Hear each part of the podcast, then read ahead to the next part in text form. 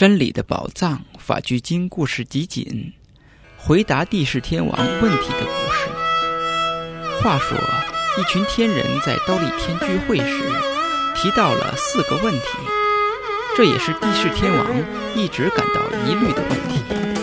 他们无法获得答案，因此帝释天王便为这群天人把问题带到奇缘精舍，请求佛陀帮忙解答。那四个问题是。第一，于布施中何为最上？第二，于味觉中何为最上？第三，于喜乐中何为最上？第四，为何厨欲称为最上？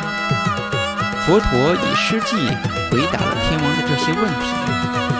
于布施中，法布施最殊胜；于味觉中，法味最殊胜；于喜乐中。法喜最殊胜，断除爱欲后脱离一切苦。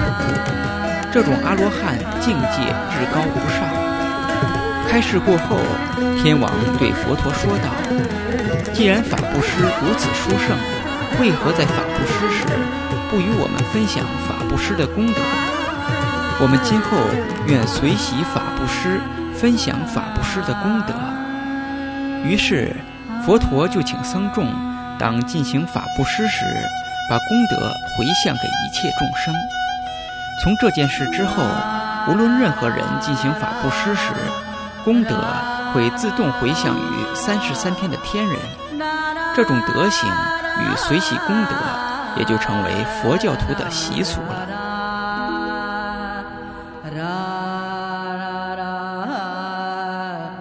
那。